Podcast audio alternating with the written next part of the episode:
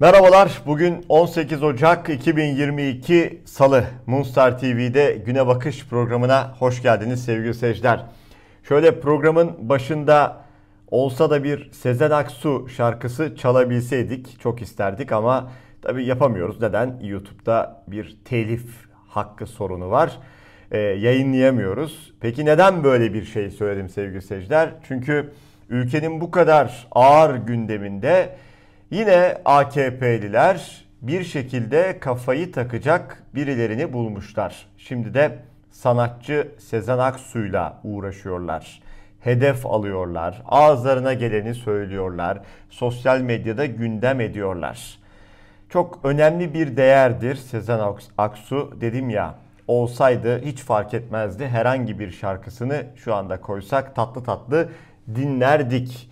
Neyse bunu biraz sonra konuşacağız programın ilerleyen bölümlerinde. Fakat şu enflasyonu açıklayamama durumuyla başlayalım. İktidardan bahsediyoruz, Erdoğan'dan bahsediyoruz.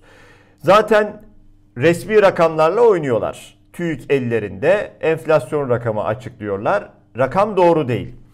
Sokaktaki o halka yansımasının önüne geçemiyorlar Erdoğan çıkıyor konuşmalarında ABD battı, Avrupa ülkeleri battı, İngiltere'de şöyle, Almanya'da şöyle, market raflarında ürün yok, halk kuyruklara girdi filan diye masal anlatıyor.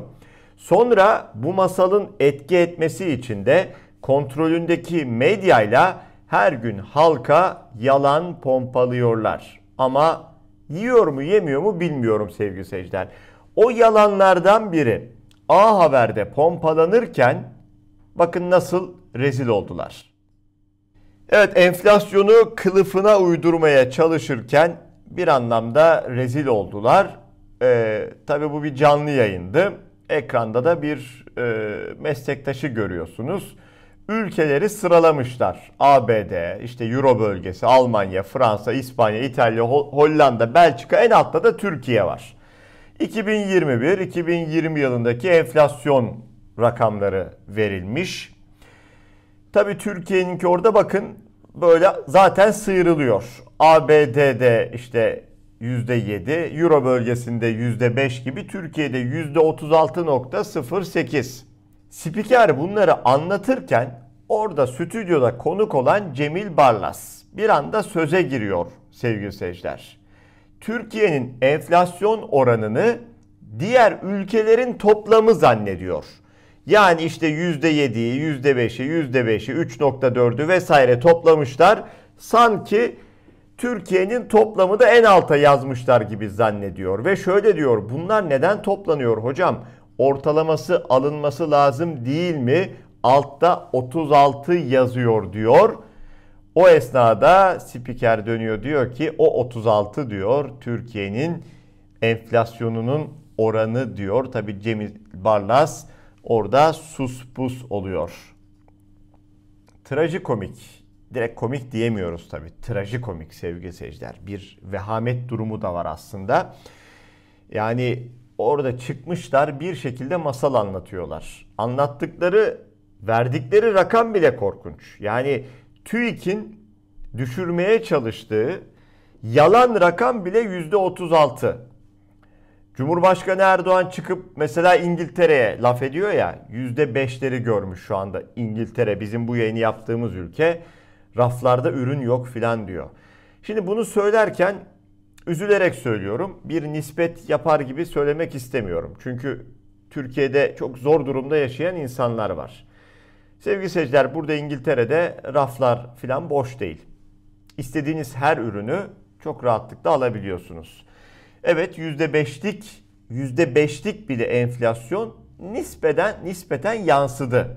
O bile yansıdı. Siz Türkiye'yi düşünün şu anda %70 %80'lere varan bir enflasyon var. Ne kuyruk var ne sıra var.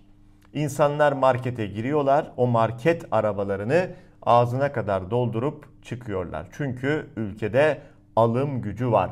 Asgari düzeyde yaşayan insanlar dahi bunun da altını çizelim. Keşke bizim ülkemiz, Türkiye'mizin insanları da bu şekilde rahat rahat o marketlere gidip o çarşı pazar arabalarını tıktım tıktım doldurabilseler biz bundan tabii mutluluk duyarız ama ülkenin Cumhurbaşkanı bir şeyler anlatıyor. Ne yazık ki hadi ben yine yalan söylüyor demeyeyim ama anlattığı şeyler ne yazık ki doğru değil. Yanlış ifadeler. Bakın buna CHP'den tepki var. Enflasyondaki %27'lik köpüğün sahibi bizzat Erdoğan.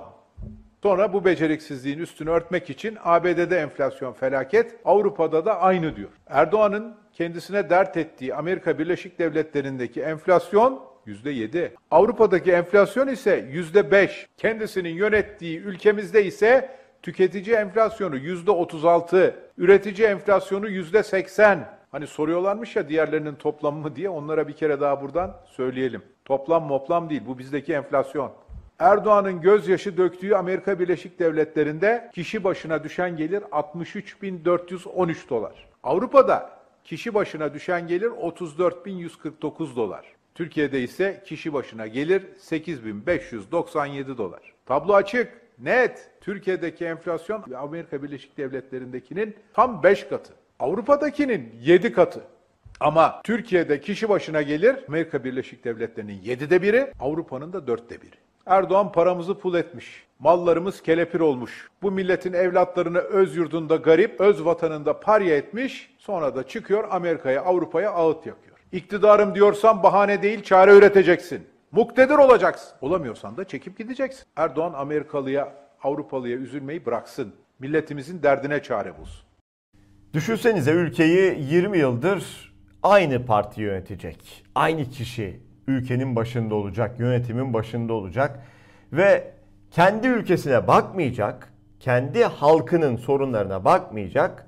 ABD'de şöyle olmuş, Avrupa'da böyle olmuş, İngiltere'de, Almanya'da şöyle olmuş, yok market rafları boşmuş. Vallahi sana ne derler? Hadi diyelim İngiltere'de böyle. Hadi diyelim Almanya'da böyle. Hadi Alman halkı kırılıyor açlıktan. Sana ne derler? Sana ne? Sen 20 yıldır Türkiye'yi yönetiyorsun. Senin halkındaki durum ne? Sen işine bak demezler mi sevgili seyirciler? Derler. Hadi bakalım Türkiye'deki durum ne? Bakın insanlar alım gücü düştüğü için, her şeye zam geldiği için artık ekmekten bile ne kar ederim diyerek 3 kuruş daha ucuza nereden alırım diyerek halk ekmek büfelerine akın ediyor. İstanbul Halk Ekmek Genel Müdürü Okan Gedik günlük 1,5 milyon ekmek ürettiklerini ve 25 Aralık'ta ekmek talebinin 1 milyon 952 bin adede ulaştığını açıkladı. Dünyadan Mehmet Hanifi Gülel'in haberine göre talebin hızla artmasıyla birlikte 4. fabrikayı Hadımköy'de devreye alacaklarını belirten Gedik, son bir ayda halk ekmeğe olan talep arttı. Talep 1 Aralık 2021'de 1 milyon 261 bin adetken 25 Aralık'ta 1 milyon 952 bin adet seviyesine çıktı. Pazar günleri dahi üretmeye başladık diyor. Fakirleşmenin göstergelerinden biri de bu mudur? Budur. Hem de çok somut bir göstergedir. Ne yazık ki özellikle o halk ekmek büfeleri önündeki kuyruklar sevgili seyirciler. Soğuğa rağmen, yağmura rağmen ne yazık ki o kuyruklar artarak devam ediyor. Peki tablo böyleyken iktidar partisi, iktidar partisinin önde gelenleri, yöneticileri, bakanları, vekilleri ne yapıyorlar? Halkı ciddiye alıyorlar mı? Almıyorlar. Bir örnek Mahir Ünal'la yaşandı. AKP'li Mahir Ünal'a kendim de AK Partiliyim. Esas meselemiz işsizlik. Açım diye seslendikten sonra toplantıdan çıkartılan bir çiftçi vardı sevgili seyirciler. İsmi Ali Avcı. Ali Avcı'nın durumu ortaya çıkmış. Sol Haber'in aktardığına göre o ailede tek bir kişi günde 50 liraya çalışıyormuş. Dedik ya o kadar uzaklaştılar ki halktan, o kadar kendi dünyalarına çekildiler. Öylesine rahat, öylesine ayrıcalıklı bir hayat yaşıyorlar ki AKP'liler, yandaşları, bir şekilde nemalananlar sevgili seyirciler, halkın gerçek durumu gerçekten onları hiç mi hiç ilgilendirmiyor. Bakın HDP'den de mecliste bu anlamda bir açıklama var. Saraya bugüne kadar 4,5 milyar Türk lirası harcandığını söylüyorlar. Bütün bu koşullarda ekonomide herkes inim inim inerken elektrik doğalgaz zamları ardı ardına gelirken saray harcamaları ne kadar? 2022 öngörülen 400 milyon Türk lirasının üstünde. Bugüne kadar inşaat, tadilat, şu bu saray harcamalarına ne kadar ayrılmış? 4,5 milyar TL. İşte bir tarafta israf, şatafat, her türlü harcamayı kendisi için yapmak, öbür tarafta zamlarla boğuşan bir toplum. Emekçisiyle, emeklisiyle, kadınıyla, genciyle zamlarla boğuşan bir toplum. Peki böyle bir tabloda Cumhurbaşkanı Erdoğan erken seçime gidebilir mi? Ya da neden gidemiyor sorusunu soralım. Cevabını da dış politika uzmanı Ömer Murat versin. Erdoğan erken seçime gidemiyor. Çünkü ekonomiyi düzeltemiyor. Bir buçuk yıl içinde toparlama ihtimali çok düşük. Aksine ekonomik krizin etkisi daha çok hissedilecek. Bu da tabanındaki erimeyi arttıracak. Otoriter rejimlerin iyice sıkışıp patlayarak çözüldüğü noktaya geliniyor demiş Ömer Murat. Evet o patlayarak çözülme noktası çarpıcı bir değerlendirme olmuş. Acaba nasıl bir şey planlıyor? Ee, doğru kontrol edemiyorlar. Doğru. Biraz önce programın başında da aktardık. Ellerindeki o medya gücüne rağmen kanalları kullanıyorlar, gazeteleri kullanıyorlar. Devletin bütün imkanlarını kullanıyorlar ama ekonomik kriz gerçekleri vatandaşı inim inim inletiyor. Tam manasıyla doğru tabiri bu ne yazık ki sevgili seyirciler. Evet ülkede hukuksuzluk da tam gaz devam ediyor. Biliyorsunuz birleştirilen bir dava vardı. 52 sanıklı Gezi ve Çarşı davası birleştirilmişti ve onun da tek tutuklu sanığı Osman Kavala yine serbest bırakılmadı. Ve Türkiye ile ilgili olarak bir yaptırım süreci başlatılacak. Avrupa İnsan Hakları Mahkemesi'nden yeni bir yaptırım süreci istenecek. Türkiye'nin konsey nezdinde, Avrupa İnsan Hakları Mahkemesi nezdinde bu duruma yıllardan sonra düşürülmüş olmasından dolayı ben bir yurttaş olarak, milletvekili olarak üzgünüm. Hakimlerin, savcıların, siyasetçilerin buna hakları yok. Maalesef yok. Ve bu dava dosyasında Avrupa İnsan Hakları Mahkemesi'nin bu delillere göre tutuklayamazsınız. Bu delillere göre tutukluluğunu devam ettiremezsiniz dediği karar var. Şimdi yarın ne diyecekler Avrupa Konseyi'ne, Bakanlar Komitesi'ne? Hayır efendim, biz onlardan tahliye ettik, bu ayrı bir dava. E kim buna inanacak? Kimse inanmayacak. Kimse de inanmıyor zaten. Bakın, siyasette rekabet olur. Ama siyasette düşmanlık olmaz. Yetkileri düşmanca, düşman hukukuna göre yurttaşlarınıza karşı kullanamazsınız. Ama maalesef arkamızdaki adliyede hukuk işlemiyor, işleyen düşman ceza hukuku. Ve bu da siyasetin talimatıyla işliyor. Memleketin bunca meselesi varken birilerinin yine artık ne oldu canımı sıkıldı uğraşacak birini mi bulamadılar bir yerlere mi sarsak dediler gündemi mi değiştirelim dediler bilmiyoruz. Bu kez de Sezen Aksu'ya sardılar. Milli Beka Hareketi diye bir hareket. Sezen Aksu'yu tehdit ediyor. Akşam kapındayız diyor. Neden mi sevgili seyirciler? Çünkü Sezen Aksu'nun 2017 yılında çıkardığı Şahane Bir Şey Yaşamak şarkısı yeniden gündem oldu da ondan. Şarkıda şöyle geçiyor sözler.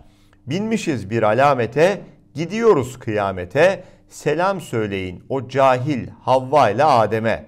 İşte bu sözleri birileri olay edince Sezen Aksu da hedef alındı. O kadar ki hakkında suç duyuruları yapıldı, kazancına el konulması bile istendi. Diyanet açıklama yaptı, şeyhler, tarikat şeyhleri, hacılar, hocalar devreye girdi. Yani adeta tek suçlu haline getirildi Sezen Aksu. 2017 yılındaki bir şarkı bu sevgili seyirciler. 2017. 2017'de neredeydiniz? 2017'de sizi rahatsız etmedi mi? 2018'de, 2019'da, 20'de, 21'de yıl 2022 bir anda bu şarkının farkına varmış birileri. Bununla alakalı Zülfü Livaneli güzel bir açıklama yaptı. Sanatçı Zülfü Livaneli şöyle diyor. Cahil kelimesi halk şiirimizde tecrübesiz genç, dünyayı görmemiş anlamında kullanılır. Neşet Ertaş'ın cahildim, dünyanın rengine kandım türküsünde olduğu gibi bir halk türküsünde ergen kız cahil oğlan inkardan gelinir mi denildiği gibi demiş Zülfü Livaneli. Buna dair cahil kelimesinin kullanımına dair türkülerimizden örnek vermiş. Deva Partisi Genel Başkanı Ali Babacan'dan bir tepki geldi. Sezen Aksu'ya sahip çıktı Ali Babacan. Türkiye ancak fikir ve ifade özgürlüğü zemininde yükselebilir. Sanatçılarımız da sanatlarını icra ederken özgür olmalıdır. Şarkı sözlerini çarpıtan zihniyet bu ülkeye sadece kötülük yapmaktadır. Sezen Aksu'nun hedef alınması kabul edilemez diyor Babacan. Evet bu haberle birlikte bugünün güne bakışını noktalıyoruz. Bir önümüzdeki program Güne Bakış programı Perşembe günü olacak. Perşembe Türkiye saatiyle sabah 9'da yeniden buluşmak üzere. Hoşçakalın.